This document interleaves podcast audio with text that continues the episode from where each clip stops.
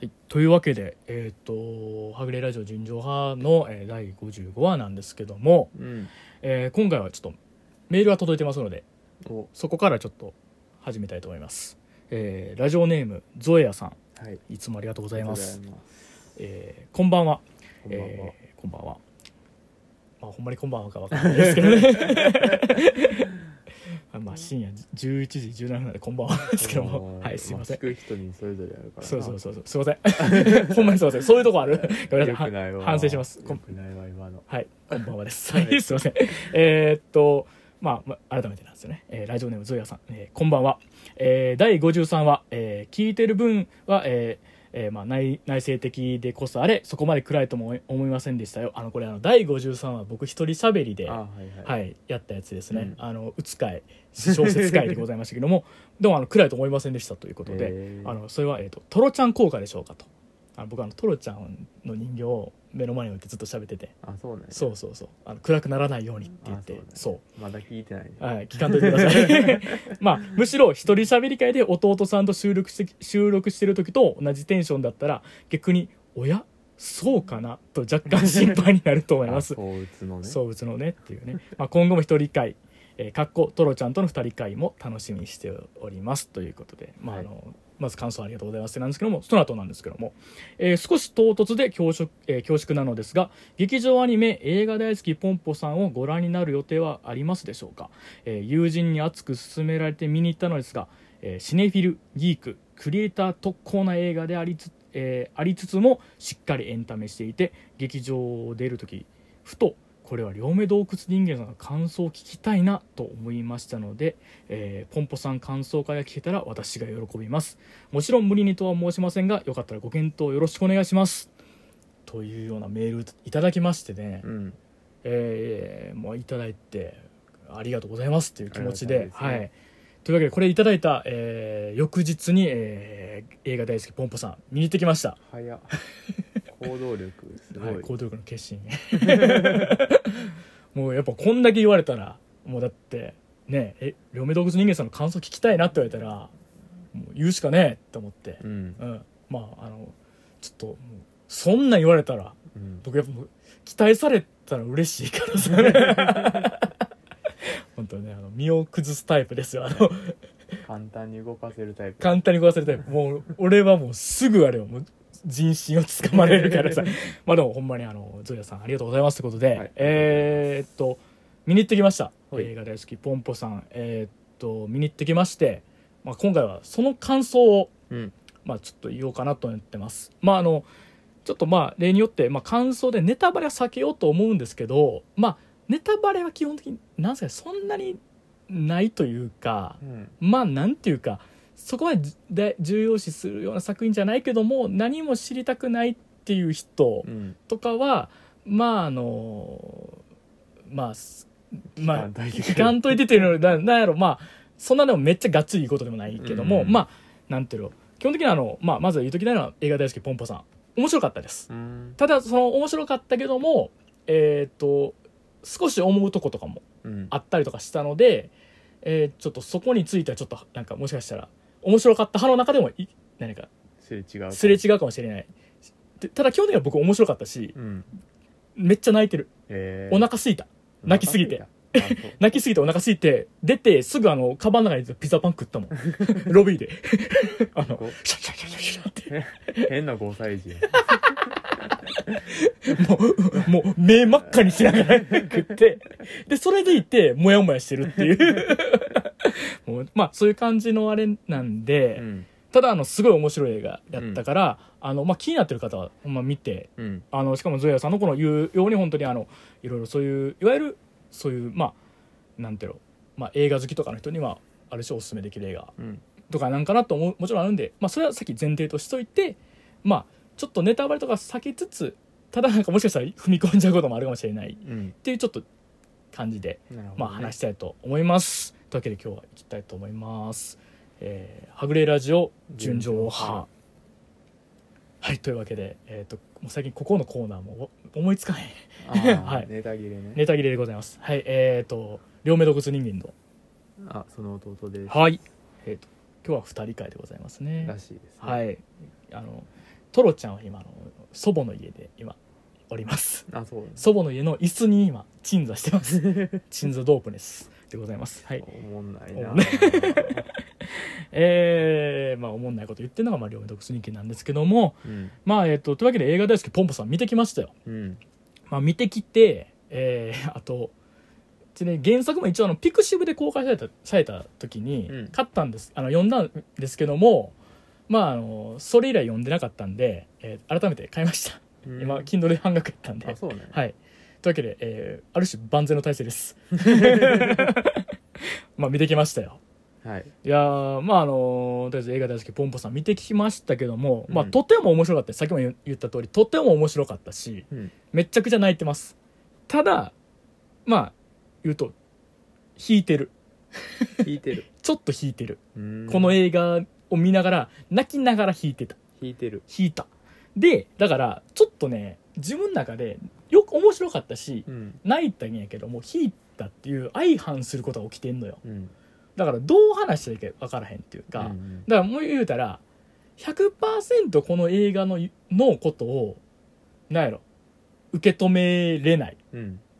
というかやっぱ違うなと思うとこがある。まだそれはそういうもんな映画うん。とかって、まあ言ったらミッドサマーで描かれてることって間違ってるけども俺は大感動したっうんていうことやし、えーなんか言うたら間違ってることを書けるから作品やと思う。物語は間違ってることを書けるからこそやと思う。うん。だからどう俺はちょっとここに引いてしまったかっていうのをちょっと今回まあ最終的にそこに話していきたい、うん。であとちゃんと面白かったっていう何が面白かったっても話せたらなと思います、うん。まあ、だってやっぱ引いたからといって全てを否定したらあかんし、うん。なんか逆に面白かったで全てをよしっていうこともちょっと違うんかなと思って。引いたんやったら引いたことも言いたいなっていう、まあじゃあちょっと話したいなと思います。でまずあの映画大好きポンポさんやねんけどもまあ元々は先ほど言った通り漫画でして、まあ、あの原作はあの杉谷翔吾先生。うん。なんかかっこ人間プラモっていうなんか名義にも活躍してるのかな。なんか人間プラモっていう名前が出てきて、うん。まあ、あの両目洞窟人間という名前でねちょっとちょこちょこやってる身としてはちょっとなんか親近感が湧きました。親近感？いやなんかちょっとやっぱこう出た時にギョッとする名前ってやっぱりいいあなと思って。ね。そうそう。にいやそ そんな量あの近いなって言われじゃない。よちょっと人間何々みたいな、はいはいはい。そういう名前で。そうそんな怒ったメール親近感っていう。どこにって思っそんな俺自意識高くもあってないよ。てそういう意味でで、まあ、さっきも言ったようにいっちゃんさんこれピクシブで投稿された。うん。漫画で、もうなんか結構その日のうちにバズったりとかしたんかな、ん。なんかでその時に僕も読んでおすげえ面白いなって思って思いましてまあなんかそれで映画化なりましたということで。なんかあので漫画の方はもう僕は実はその一巻一巻というかその一巻の分以外は読んでなかったんやけども、うん。今なんかもう5冊ぐらい出てるらしくて、そのスピンオフとかも合わせて5冊ぐらい出てるっていうそのポンポさんシリーズ自体でもワンツースリー進んでて、うん。他にもなんかスピンオフ2冊ぐらいうんとかあるらしくてなんかちょっと結構進んでて、うん。あそうやったんやっていうごめんなさい読んでませんでしたっていう、まあ、今回1巻改めて買って、まあ、2巻も買ったんやけど2巻はちょっとまだ読めてないですっていう感じでございます、ででまあそれで原、まあ、映画見ましてでちょっとこうまあ一応原作のことを軽くは覚えてたからこういう話やと思ってたんやけどもでまあなんかこういう話だったかなと思って映画見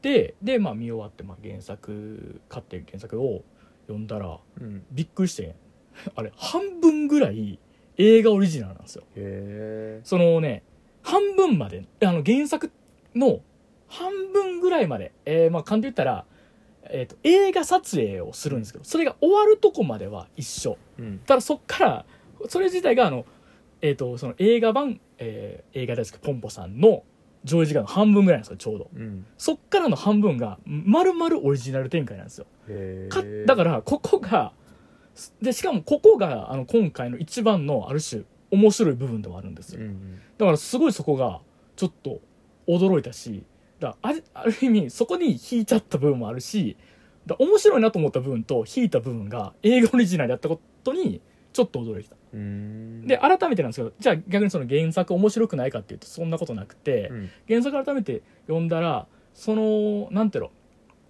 その味付けの言うたら映画オリジナルの味付けの濃い部分がまあまあ足されてない部分っていうかもう言うたらあれオリジナルのもんやんか,、うん。読んだからなんかねそのね軽さうん。こそがその90分の映画なんか良作映画を見た時のなんか良さみたいなうん。にあってあなんかそうやなこれなんか映画見た時みたいな感覚になったなっていうのはこういうことやったなって思ったんですよ。うん。そのなんていうか90分の本当にウェルメイドな洋画みたいな感じの良さ。なんか悪い人とか出てこんくて、うん。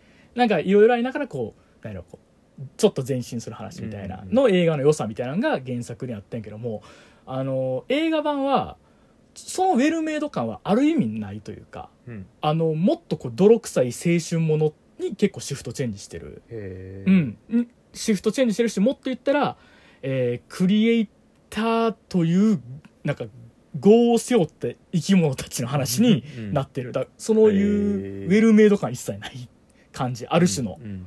ていう話になってるなと思いました。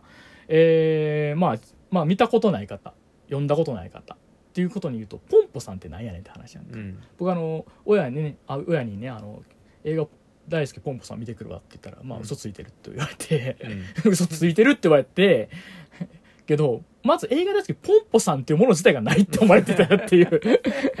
やるんだよポンポさんはっていう。まあ嘘みたいな名前嘘みたいな名前やね。よう言う嘘と似てるもんなそうそうそう。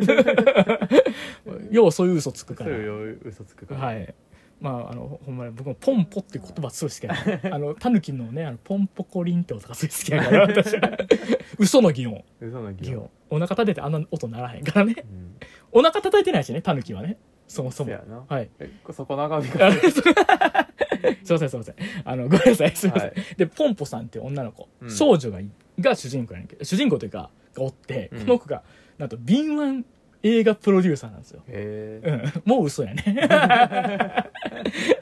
まあだから、まあ、あのこれをあのあれアトロクのさあの、うん。アニメアトロクでこのポンポさんのちょっと軽い特集みたいな、うん。20分ぐらいの特集やってた時あのいつもの藤津亮太さんが言ってたけども、うたらドラえもんと一緒っていう、うん。こういう世界なんだよっていうのを説明する人としてのポンポさんっていう、うん。だからこんな女の子がプロレスやってるような世界なんだよっていううんあれで、まあだからそのなんかあのハリウッドを舞台ハリウッドっぽいニャルニャルってやったかな、うん。っていう名前のとこを舞台にしてんけどもポンポさんっていう女の子がやってるしそのニャルットっていうとこやからちょっとこうぽいねんけど離れたうん。なんか映画業界の話なんですよね、っうん。ていうのでまず見れるっていう話でございまして、うん。でこのポンポさんっていうのはそのなんかあのすごいそのおじいちゃんがもう名映画プロデューサーやねんけども、うん。まあその、えー孫でいろいろこう何その、まあ、映画作りしてる。でうん。基本的には B 級映画ばっか作ってるっていうあれでまああのなんか B 級映画ばっかり作ってるこうプロデューサーって言ったのがまあなんか有名なとこだったらあのロジャー・コーマンっていう昔を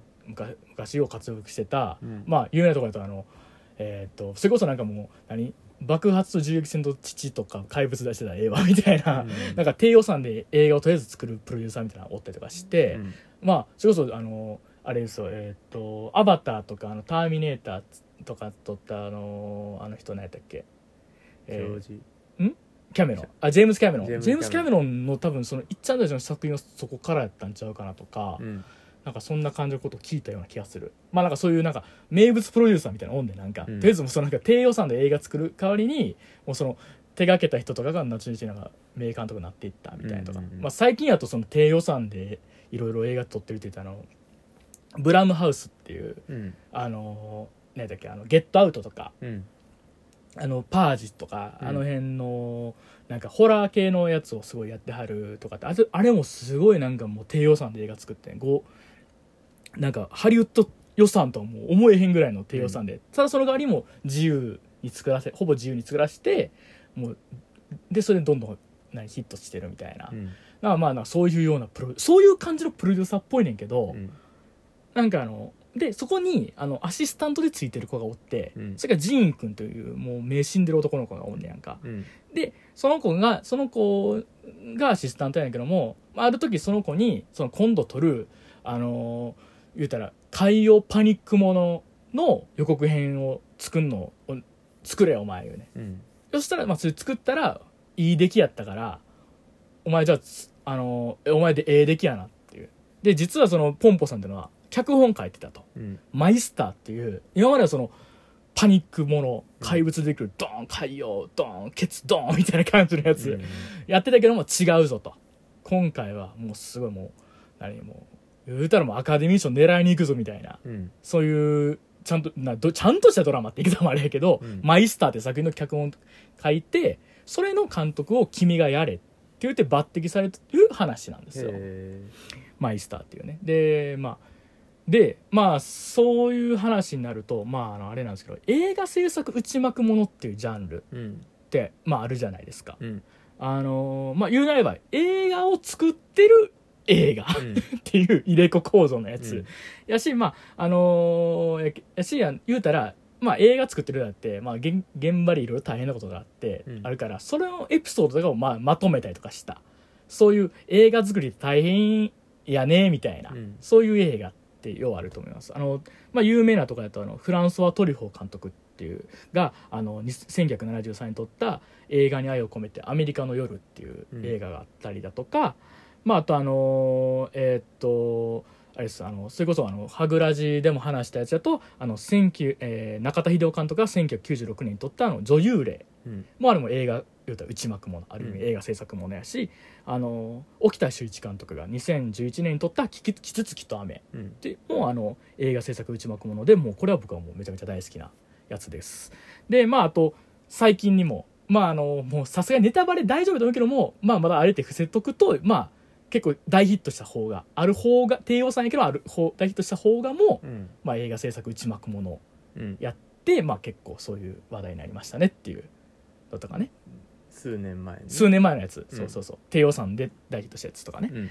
まああのまあだから、まあ、定期的にあるし、うん。やっぱりあのーこういう作品ってまあなんて言ったらいいんですかね。やっぱそのその映画のドタバタものうん。なんですよね。映画制作のドタバタうん。を描いた作品。うん。基本的には、まあ、特にその例えば最初の1973年のそのトリュフォー監督のあの「アメリカの夜」うんっていうのはもうほんまになんかその自分そのトリュフォー監督がもう見聞きしたうん。そのいろんなトラブルをいっぱいぶち込んでそれを実つなぎしたような映画うん。の その内幕ものやね。なんかほんまになんかその女優さんがもう泣いてう、ん。もうぐずって撮影現場出えへんとかいうエピソード聞いてそれをほんまにやったりだとか、うん。なんかその撮影中にそのスタッフがかなんか抜け出してイチャイチャしてたとか、うん。そういうのをなんか入れたりとかしてたりだとかまああのーまあ言うたらそのまあ数年前話題になったやつとかも言うたらそのドタバタをどんだけ面白く見せるかみたいなうん。作品やったりとかね、でまああと、まあ、一応その今回のポンポさんもそういうドタバタはあるはあるねんけども、うん。そんなにクローズアップされへんというかうん。むしろ今まで上げたその映画の中では一番というかめちゃくちゃスムーズに進む。うん OK カットしか出えへん。みたいな感じ。お前 NG なしみたいな感じの。うん。なんかどんどん進んでいくしなんかそのなんやったらそのなんかあの天候悪くてうん。撮れへんってなったら逆にそのいろいろ逆に思いついてみたいな感じ。でそのトラブルが逆になんかその映画を良くするものになっていくみたいなうん。感じになっていったりとかしてて。まああのなんやろポンポさんの中でまああのすごいこうトラブルとしてある種のなんか天候が悪くなってそこを撮る、あそれで逆にあのあるシーンを思いついて撮るっていうシーンがあるね、でその後天候が良くなったからその何？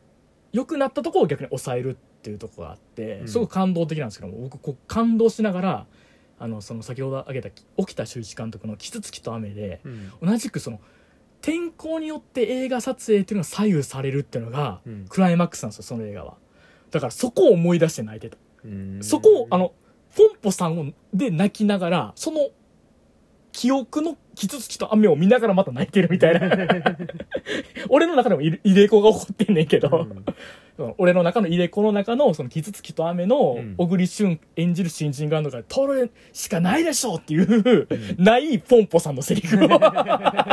今小栗旬が言ってて泣いてんけど。も、うん。これはもうキツツキと雨をぜひ見てくださいって、ねはい。これもねほんといい映画なんでね、うん。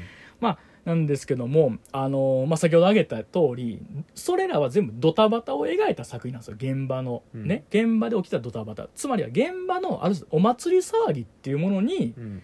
そのフォーカスを当てた作品なんですよね。うん。言うたらその映画作りっていうのはめちゃめちゃ大変や。けどもそのある種のそのもう強熱だったりだとか、うん。そのお祭り騒ぎというものがはもう他に変え難いものであるっていうのを作り手たちがみんな意識してる。うん。分かってる。まあ言うたら終わらないあの終わらない文化祭の準備みたいな。うん。準文化祭の準備のあのドタバタがずっと続いてるみたいな。うん。それが面白いと思ってそこに言ったらある種カメラを向けてるっていう作品だと思うんやけども、えー、とこのポンポさんはその後なんですよ。その後の話がメインになってる、つまりは映画は撮っただけじゃ終わりませんよねっていうそれを編集しないといけませんっていう。うん。その編集作業の方がポンポさんはメインになるんですよ。うん。だからその原作ではその撮り終えるとこまでがメイン。うん。だから撮り終えるとこまでほぼほとんどもう撮り終えたらもうえ映画あの漫画自体は終わるんやけどもうん。この映画版は撮り終えました。じゃあ編集室こもります。であと5あと1時間ぐらいあるみたいな感じなんですよ。えーっていう感じで半分あと半分そそこなんやみたいな感じで、うん。なんですよ。えーどういうことなんやろっていうねあれなんですけど。あのーまあそれでまあだからまあ編集ですよ。うん。まあ正直編集ってねもう今もう昔はもう何やってるか分からへんみたいな感じだけど今はもうみんな編集結構手軽にやれる時代やからね。うん。もうパソコンあったらもう編集するやないですか、うん。まあ、僕かって編集ちょっとやりましたからね。あのこうハゲ僕があの頭ハゲかかった時にそのハゲかかってる写真とあのゆらゆら帝国の星になれたらを組み合わせた動画っていうの。をなんでそんな自分を追い込んでいくの？うん。いやだからそんなにあの時はだからあの俺俺はそういう作品を作るのが楽しいと思って思い込ん思ってた時期だった、うん。楽しかったしね、うん。うん、何してたんやろね？まあ僕も編集したことあるし、うん。弟もねなんか、まあねうん。触ってたことあるよ。ありますしだからほんまにもうすごいこう親しみ深いものになっうん。て、まあでやったことある人って分かると思うけどどう繋いだらいいか分からへんっていうか、うん。もっと言ったらめっちゃ時間ある中どうやってまとめたらいいやろみたいなのとかね、うん。あると思うけども。まあこの作品でもあのそ撮影素材が72時間分ぐらいあるうんっていうのはねこれあの原作で12時間分やったのがうん。けどもまあプラス10時間プラス60時間されてるっていうぐらい増えてるっていう。だから要するにめちゃめちゃ増えてる状態やと。うん。それを、まあ、一本の映画にししないといけませんっていうのでじゃあこの後編集うん。度をしていきますっていう後半のパターンなんだけどもここがまためっちゃ面白いんですよ。つまり編集っていうのは要は簡単に言うけどもどう編集するんやうん。映画ってどういうふうにそのシーンっていうのはつながって語られていくんやっていうのを実際に見せるんですよ。うん。その劇中映画「マイスター」っていうのをそのまず普通にこうつないだらこういう感じになる。でもこれやったら説明的すぎるわ。じゃあここをこういう風にしたらって言ったらそっちばそっちの編集改めにした方がおおやっぱこっちの方が面白い面白く見えるっていう風うんうん。に言ったら鮮やかになるっていう風になる。だからその同じシーンでもつなぎ方一つで説明してるだけの感じになるんか。それともそのなんていうのこうか鮮やかな語りになるかっていうのを、もうの違いを見せていったりしてもう言うたら編集ってのはどうやるの？どういうふうにその編集することで、えーあの映画っていう語りが変わっていくのかっていうのを実際に見せてくれるわけなんですよね、ここはやっぱめっちゃ面白いです。もう結構ワクワクしながら見る見れる、まあ実際まあこう編集っていう観点で言うとこの映画の語り自体がもうとてもスピーディーだし、うん。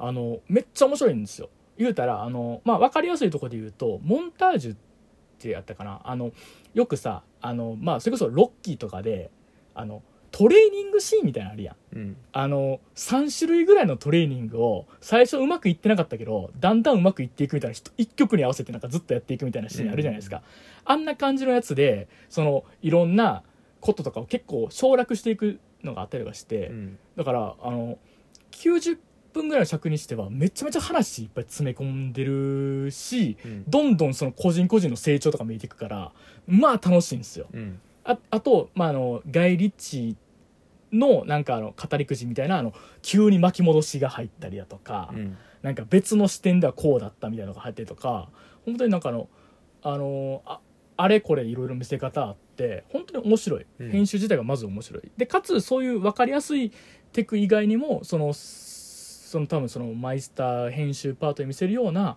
細やかなテクニックみたいなのがいっぱい使われてて普通に映画としてまず飽きるシーンは一切ないっていうか、もこうキビキビ動くんですよ。本当にもうパッパッパッパってこうシーンがどんどんいくから、うん。もうとにかくもうなんていうのねあの見ててあのまあ言ったらワクワクするテンポ感まずは。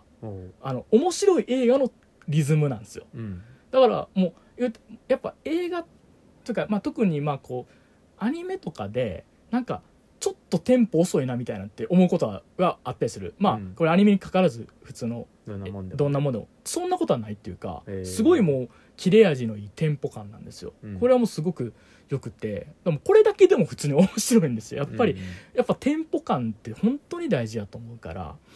というわけでもう本当にもうリズムとしてもこの映画めちゃめちゃ面白いです。でしかもかつやねんけどここがまた面白いのがその編集してる劇中映画マイスターとその主人公の監督ジーン君の心情というのがシンクロしていくんですよ。うん。だからその映画劇中映画と映画の中のそのしあのジーン君がどんどんシンクロしていくっていうのが、うん。いわゆるそのえーだあのカットバックっていう手法だ、A っていう映像と B っていう映像。関係ないねんけどかん交互に見せることで関係あるようになっていくっていう、はいはい。あの手法とかで本当に効果的に見せていって、うん。でかつそれがどんどん煮詰まっていくっていうのを表現していくっていうこれは本当に見事なもう見ててワクワクする、うん。ああもう面白い映画の語り口やっていうやつなんですよね。まあとはいえこうやって言うと、うん。マニアックな話なんかなってちょっと思われるかもしれないっていうか、うん。マニアックな面白いところしかないんかっていうとそうじゃなくてむしろこの映画今すごくこうヒットしてるというか、うん。ヒットしてるしあのフィルマークスってあうん。のサイトとかでももう本当に感動したとか共感したみたいな感想いっぱいあったんよ。なんか全国上映になるとか。そうそうか拡大上映もするっていうので。でやっぱりこれは何でかって言ったら、うん。これ編集っていうものをこっから扱ってはいるんだけども、うん。やし映画作りっていうものを扱ってるんだけどもこれはある種その全クリエイターというかもう何なんかその何か作ろうと思った人全てが思い当たるところを描いてるからなんですよ。それは何かって言ったら頭の中でアイデアを思い浮かんでます、うん。でもこれをどう語ったらいいかわからない。うん。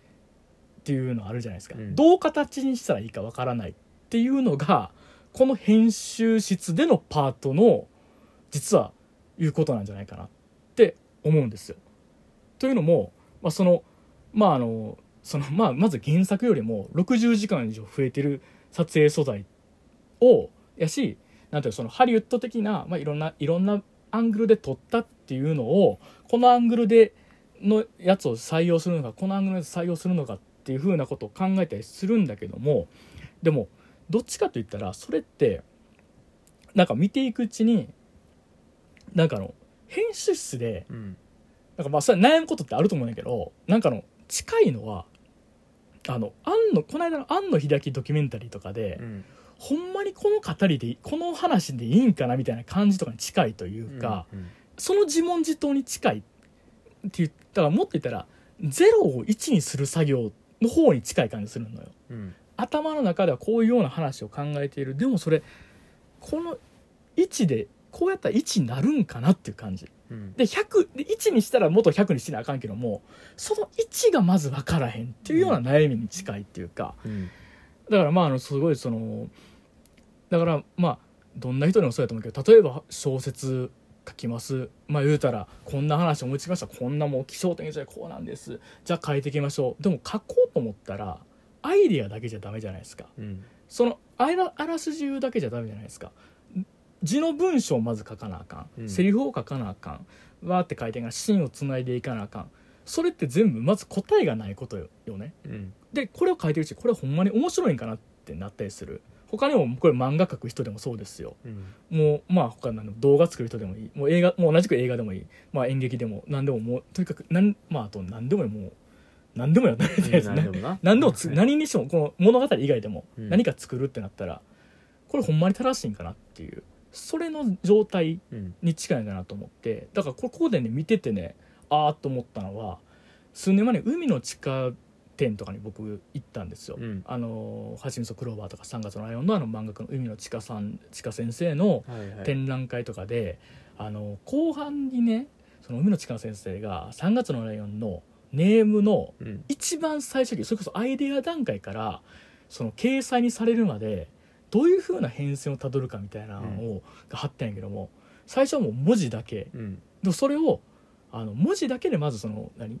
い旦その原稿用紙にやっていく、でそれを何回もそれこそ文字類切って貼って切って貼って、うん。もうその貼り直してっていうう文字類編集をしていくのよ。うん。していって何回もブラッシュアップしていってやっと完成。そこまでいくのになんか78回ぐらいもうん。全部やってんのよね、うん。これを毎回やってるんや。死ぬぜおいって思ったんや。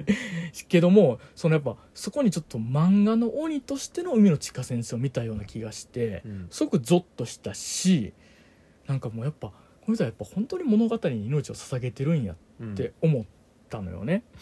でなんかそれをすごくまあそこに、まあ、この編集パートから徐々に徐々にそのある種のその物語に命を捧げる鬼というものにフォーカスがどんどん当たっていくうん。構成になっていくんですよこのポンポさん自体も。うん。えーっとだからまあその中でだからだからそういうふうに物語を作って作るけ作ると。うん。で物語を作りたいけども、まあ、つ作ろうとするんだけどもこれを本当に面白くなるかわからない。うん。言ったら0が1になるかどうかわからない。どうしたらいいかわからないっていう不安を書いてるからこそ映画版このポンポさんはまあすごく今共感されてるんじゃないかなとうん。思うんですよ。うん。であとねこの後ねあのここはあの原作に出てこない、まあ、一巻の中で出てこへんオリジナルキャラクターとしてアラン君っていうのが出てきて、うん。でこの子は元スクールカースト上位の。うん。でそのジーン君とも高校一緒やった。うん。けどもでスクールカーストで今銀行に勤めてる。うん。成功してるっぽいけどもあれねもう全然仕事楽し楽しなくてやめよう思ってるって言って、ね、もう目がもうあのあの時のじゃあその言うたら目が死んでるジーン君と同じようにあの時目キラキラしてたのに目がもうほんまにもう何色なくなったみたいな感じやね、やけどもこのジーンでもこの、えっと、映画監督になって頑張ってるジーン君の姿を見てアラン君もアラン君アラン君で今やってる自分の仕事の意味に気が付くっていう。う、ん。でそれでそのやる気を出すっていうか言うたらその自分がある種銀行員である意味みたいなのをうん。分かってその自分の持ち場で頑張ろうとする。うん。でそれと同時にジーン君もなんで映画を作りたいか。なんで映画を作らなあかんのか。うん。まあそのジーン君あの言うには自分はどこにも居場所がなかったと。うん。でも映画は僕を救ってくれたと。うん。だから今度は僕の映画で誰かを救う番だっていうねやんか。うん。もうこれはもう泣いちゃうよ。やっぱ泣いちゃうよ。やっぱあの頃の自分のような人を救いたいと思ってうん。作りたい作る。これはもう泣いちゃうよ。俺は泣いたよ。でここ一番熱いシーンやし。うん。もうすごいそのすすごく青春映画的やし。うん。ある種そのまあその片山さん映画作りっていううん仕事やけども。片や銀行員というめちゃめちゃ硬い仕事の中でそれをその中で自分の仕事をやるっていうことに対してそこういう映画って仕事を辞めたらいいとかいう方向行くやん、じゃなくてその銀行員って硬い仕事の中を否定しない。うん。そこは俺グッときてる。う。ん。なんでもただちょっとえー、っとねここが俺はマックスなんですよ。この映画のここまでやっと俺めっちゃ好きなんですよ。うん。この後ちょっとね追い込みがまたひどくなるっていうか。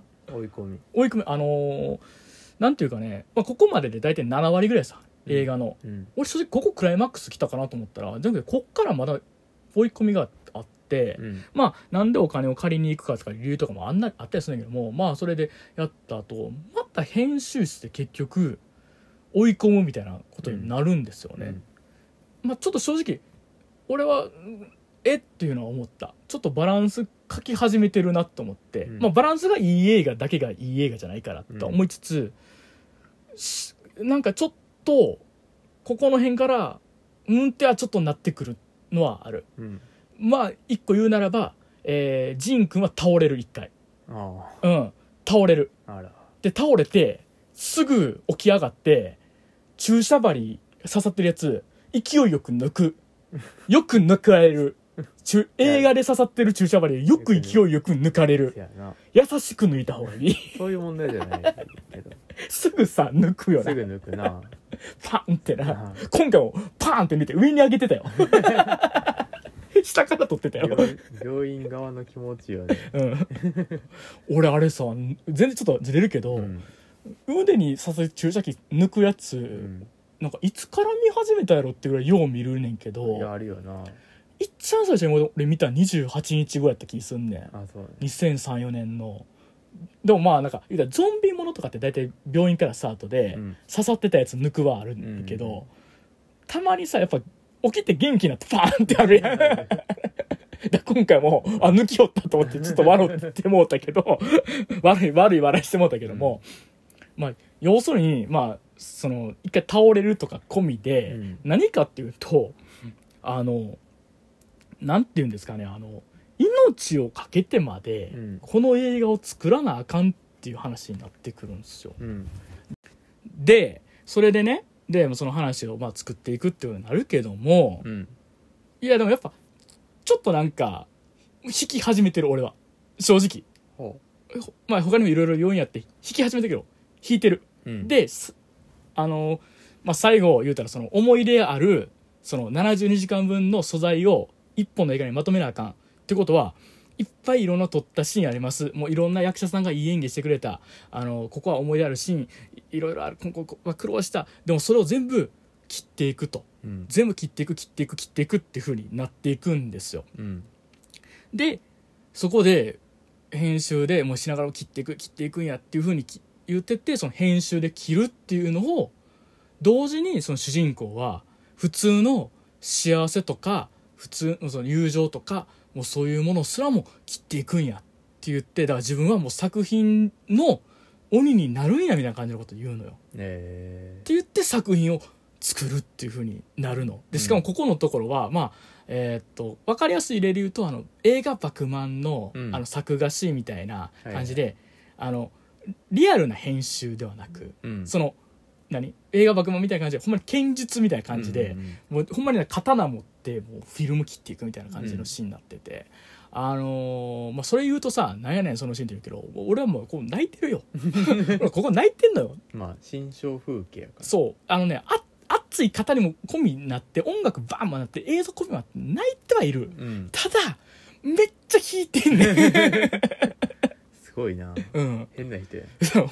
めっちゃ弾いてんねん。まあだからなんていうかね、まあ、要するにその、まあ、さっきも言ったけども、うん。庵野秀監督のドキュメンタリーをやっぱそこで思い出したっていうか、うん。まあ、全てを捧げて作品を作る、まあ、人生をつの全てを捧げるしかない。というか、うん。自分にはここれしかできることがないからっていうような感じでうん。作ってはった、やんけどもっていうのを思い出したんやけどもとはいえちょっともっと言ったら庵野監督のドキュメンタリーを見た時のようなうん。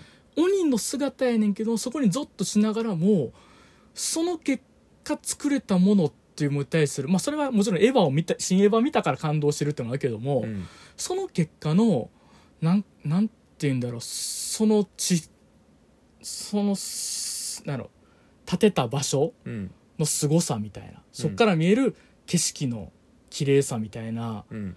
ものもっと言えばそのなんて言うんだろう。その確かに鬼だったり人間性をもう捨ててる人かもしれないけども、うん。そのなんていうかねなんかちょっとそのやっぱうん受けるニュアンスちょっとずつ違うんですよ。ほそこ自体がもそこがもっと多分一番僕にとって引いた部分ううん。かもしれないんですよね。えで多分そこっていうのは、うんえっとこれはもうそのポンポさんの作品の前半で語られてる、うん。セリフっていうのが多分なんやろキーになってるんじゃないかなと思って、うん。これはもうあの漫画版にもあるやつなんですけども、えー、とポンポさんのそのアシスタントをそのジーン君がやってるっていうけども、うん。これなんでジーン君が選ばれたかっていうとあのそれはあの目に光がなかったからっていうふうに言われんね、うん。そのあなたが選ばれたのはっていう。なんで言ったら他の若い子はみんなもう目がキラキラしてたと。うん。充実した学生生活友人や恋人と共に光り輝く青春を謳歌してきましたというあのそういう目をしてるだと。うん。けれど満たされた人間っていうのは満たされてがゆえに物の考えが浅くなるのと。うん。だって深く考えなくとも今幸せだから。幸福は想像の敵。彼らにクリエイターとしての資格なし。っていうでもその一方あのジーン君っていうのは幸せな連中に比べて社会に居場所がない人間特有の追い詰められた目をしてると。うん。だからで現そういう人間っていうのは現実から逃げた人間は自分の中に自分だけのせ世界を作る。まさに創造的精神活動。っていうだからその心の中にあるその場所の広さこそがクリエイターとしての潜在能力の大きさと私は確信しているっていうセリフがあるんですよね。うん。でまああの私自身はここに対して正しいか正しくないかなんてうん。言えないし、うん。やっぱ実際そういったものでいいものが作れてる人ってもちろんいるんだろうなとうん。思います。だまあんでうーんまあやし、まあ、僕はやっぱそのクリエイターじゃないからうん。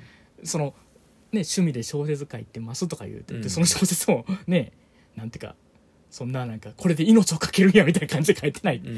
うん。うん、からだからそういうふうに前提として全てを捧げて物事を作るっていうことに対しては、うん。まあできない人間ではある。うん。まあ言うたらそんなかけれないっていうだからそういう人からしそそういう人が言うたら乗れなかっただけでしょって言われたらまあそうかもしれないんだけどうん。うーんなんていうか、まあ、そこのあのさっきのセリフだったりだとか、うん。そういうところでちょっとずつ僕はなんか何かそのこういう復讐心としてうのん。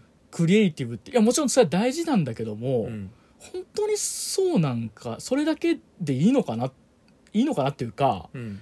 そうじゃないといいものって作れへんかなってちょっと思ったりとかした。うん。でえーっとまあなんかしかもその「マイスター」っていう劇中映画で、うん。その家族に愛を込めた演奏よりもその芸術に全ては捧げた演奏の方がいいっても劇中では感動さされてるシーンもあるし、だからそういういわゆるそういう鬼に対する芸芸術とかに捧げた鬼に対する賛美歌でさあのそういうものやとうん。思いつつやけどもやし僕はやっぱ今までそういう作品いわゆるそういう鬼たちが作ったそういう作品作りだけをしてきた もう捧げてる鬼うん。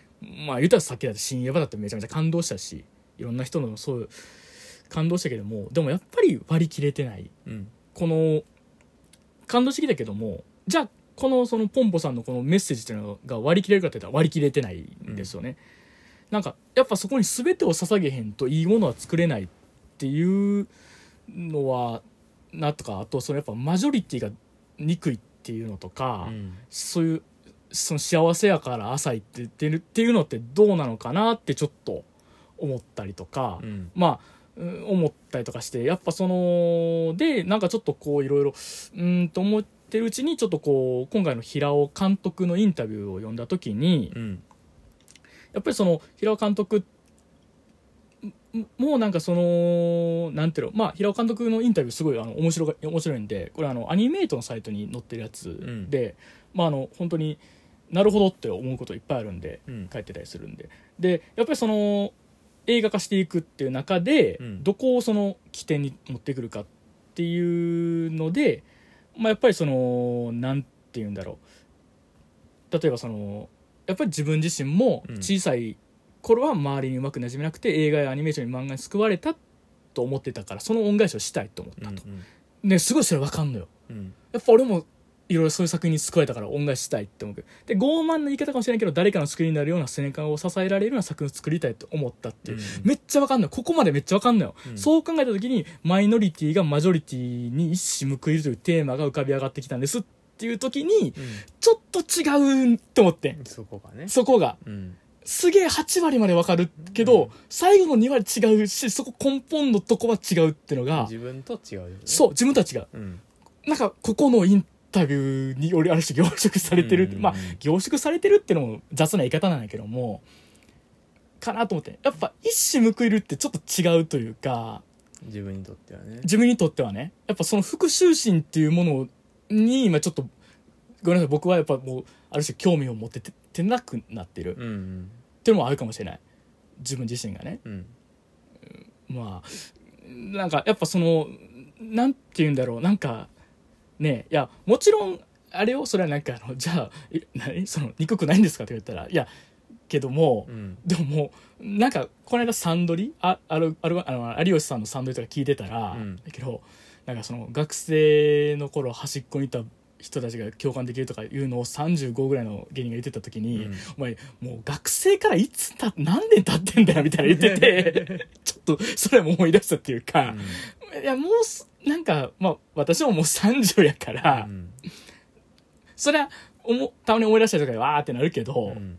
もうそこメインに生きてないというか、うんそんな復讐心を原動力にするのもなってちょっと思ったりとか。うんした。だからなんか、ポンポさんの、その、最後いろんな思い入れを切っていただいて人間性を捨てて、なんかなっていくっていうところの、に引いたのは、もちろんその、捧げていくっていうところに引いたけども、そのなんか普通の幸せを捨てないといいものを作れないんだっていうのが、ちょっとこう、なんて言うんだろう。もちろんそうかもしれないんだけども、でも、ほん、なんか、ほん、本当にそうだったら寂しいよねっうん。て思っちゃったのよね。なるほどね。うん、なんかそういうこと全てを捧げて作る、しか作れないものあるとうん。思ってはいても、なんか、そんなにもう全てを捨てるんだって、わーってならないといいものが作れないとしたらう、ん。なんて言うんだろう、なんか、寂しい。寂しいなって思っちゃったのよ。救いがないというかうーん、そうね。なんか、うーん、そうね、救いがないなと思っちゃったのよね、なんか。それはそれでねそいやそれに救われる人もいるやろうけどう。うん。根本としてね、なんか、すなんか、もちろん映画が大事やし、うん映画作りは楽し、って楽しいんやろうなって思ってすんねん。うんあのーなんていうの、すごく苦しいと思うけども、うん。多分9苦しい、1楽しい、うん。でもその1が強烈で忘れられへんみたいな感じなんかなと思ってたりすんねんけど、まあ、うんまあ、9苦しいがやめる人もいっぱいいるんやと思うけど、でも、なんか、すべてを捧げるっていう芸術っていうのはもちろん尊いけども、すべてを捧げてしまうって、うん。ってしまった芸術人の芸術ってなんていうのなんかそれはなんて言うんだろう。どこかまたふわふわしたものになっちゃうんじゃないだろうかともちょっと思ったりとかうん。すする。分からへん。分からへんで。なんかうまいこと言われへんねんけど。うーん。なんか安易にみんなこれやったらあかんよっていう気持ちにちょっとな なっちゃったりとか。ね。うん。なんか、ここを、ここまでせえへんかっていいもの作れへんって、みんながみんな思ったらしんどいよねってちょっと思ったりがした。なんか、うん。まあ、分からへん。なんか、どう言ったらいいか分からへんなって。だすごいなんか未だに答え出てないんですよ。この最後のポンポさんの、この終盤の、なんかその、思い詰め方に関して全然答えが出てない。うんっていう感じです。で、ちょっとこれあの、一個だけこれガチの苦言です。ほこれガチの苦言。あの、あんまり普段映画とかであんまりガチの苦言とか言わないですけど、うんあの、劇中映画が、あの、ニャカデミー賞っていう、まあ、いわゆるアカデミー賞取るんですよ。うん取るんですけど、その、劇中映画内のクライマックスの演出うんが、ちょっとダサいんですよ。ちょっとダサいんですよ。あの、急に、いや、なんかルックとかすごい、そういうほんまに映画っぽいのよ。うんけど、急に、なんか急にアニメっぽい演出なんのよ。あなんか、アニメっぽいエフェクトがかかんのよ、なんか。あうん。まあ、なんなんていうの、あの、急にその、感、音聞いた人が感動して羽に包まれて、うん。羽パーンっては飛んだら、それとの若い時の姿になるっていう演出があ何回かやんねんけど、それがダサいのよ。急になんか、深夜アニメっぽいなと思っあなるてほ、どね。いや、これわかるねん、その演出と、だからわかんねんけど、うん。でも俺、そこは、まあ、アカデミー賞とか言ってるけど、うんもう要するにアカデミー賞やんか。うんじゃあ、なんか、地味なんやけども、そういう映画っぽい演出でやった方が良かったんちゃうかなって思った。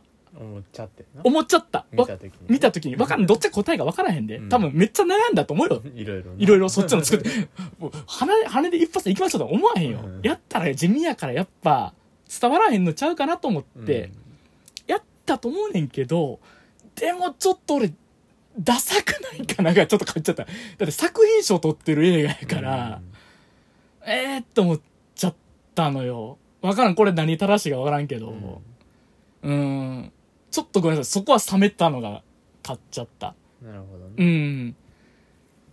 というわけで、うん。はい。まあ長いこと喋っちゃいました。ポンポさん、熱いこと熱いこと言っちゃいました。わからん。だからどうなんですかね。なんかもうなんやろ。うなんかすごく自分の中で最近見た映画で一番難しい映画やった。複雑やね。複雑。ほんまに複雑。なんかなんやろ。全てを捧げる。いやだから俺だからどっちかというと全てを捧げるっていう意味では、うん。やっぱ庵野監督ドキュメンタリーってうん。恐ろしいなと思いつつやっぱあの最後試写室うで、ん。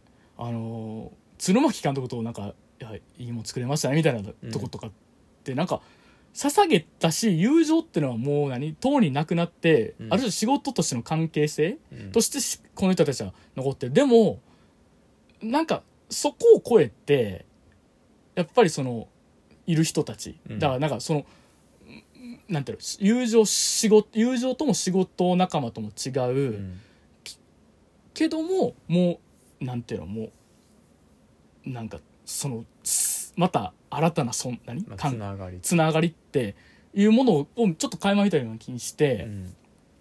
なんかそこにグッときたうん。ですよね、私は。なんかうんだからなんやろこうだからなんかすちょっとまあそれとさこれをひポンポさん比較するのは酷ですよさすがに、うん。でもなんかなんて言うんだろうなうん全てを捨て去るぞ俺っていう感じはちょっと怖いなと思った。なるほどね。うん。もう捧げるなんかそうやねんな。やっぱ捧げる儀式をすだから最後見せられてる感じだったんですよ、うん。だもう感覚としてはもうあれに近いっすよ。あの何？ミッドサマーのあのラストですよもあう、うん、ー嫌やね。浄化するためにはもうこれを捧げるしかないんやみたいな感じにうんなってるのはちょっとねと思いながら、うん、全然違うもんやけどねっていう。なるほうどね。んまあというわけでまあ難しいです。はい。難しい映画でしたでもやっぱりトータルで言うと本当によくできてるというか、うん。よくできてるというかまあ面白い映画やったし、面白かったし泣いてるんです。うん。でもモヤモヤしてるんです。でもそれモヤモヤしてるっていうことすすらもまたいい映画っていうことじゃないですか、うん俺はこのポンポさんは全て良しとしたくはないけどもそういうふうにしてさたなんやろ捧げなあかんと思ってうん。作った人のものがまたいい新たな傑作をうん。傑作名作を生むっていう可能性ももちろんありますし逆にもう僕はそういうのできないって言ってうん。す自分にできるペースでやっていって、まあ、またいいもの作れる。そうじゃない逆に作れるかもしれないって思うしだからまあうんまあなんていうのわかんないです。結局わかんないんだけど。うんまあでもやっぱでもそうやな。まあ要するにはなんかそんな復讐心ってどうすかねっていうのはちょっと一個あるな やっぱ。っていうのは残っちゃったけど。残っちゃったけど。でも面白かった。面白かった。あの本当に面白かった。あのーえマジで面白かったのよ。うん。あの音楽がねあのあと松隈健太さんうん。で、あの BiSH とか、はいはい。ねあの音楽やってはる人でそれとかの劇伴やっててそう面白いあなんかで途中何回か歌ありの曲流れたから、ん。あこれも松隈さんかなと思そっちは松隈さんちゃうねだからなんか面白い使い方してんなと思ったりとかね、しましたよ。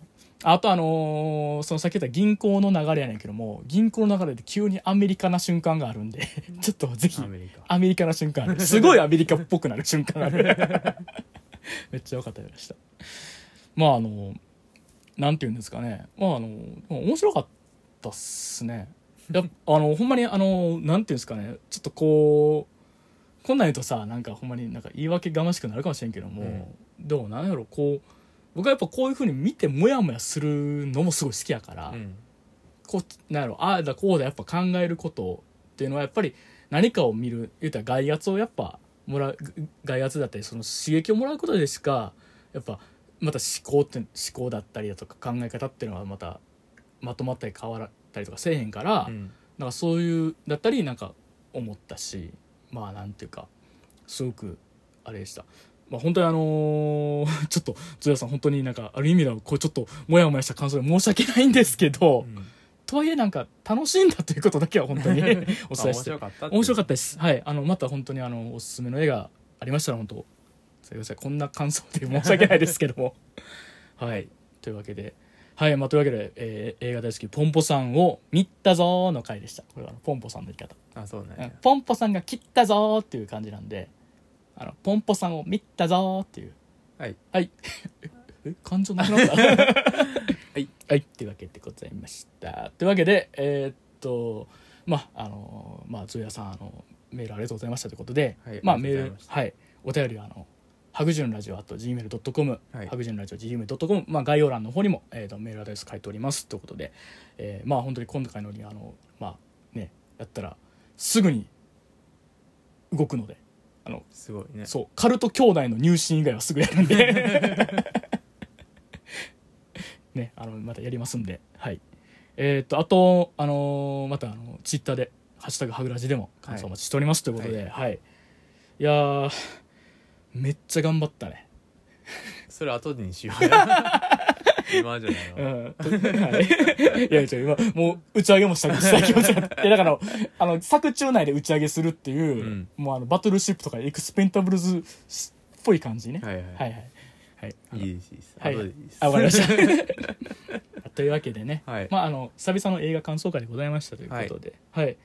まあ、またちょっと近々、あなんか。の、なるべく毎週金曜日には撮りたいんですけど、今回ちょっとあの、ポンポさんの原作読むとかいろいろ大変やったんで、2日遅れちゃいました。はい。すいませんでした。はい。というわけでまたまあ、毎週一応金曜日ぐらいにやりたいですねってことで。はい。ではえっ、と、まあ、両目洞窟人間と。その弟でした。はい。ではまた聞いてくれよないらんな。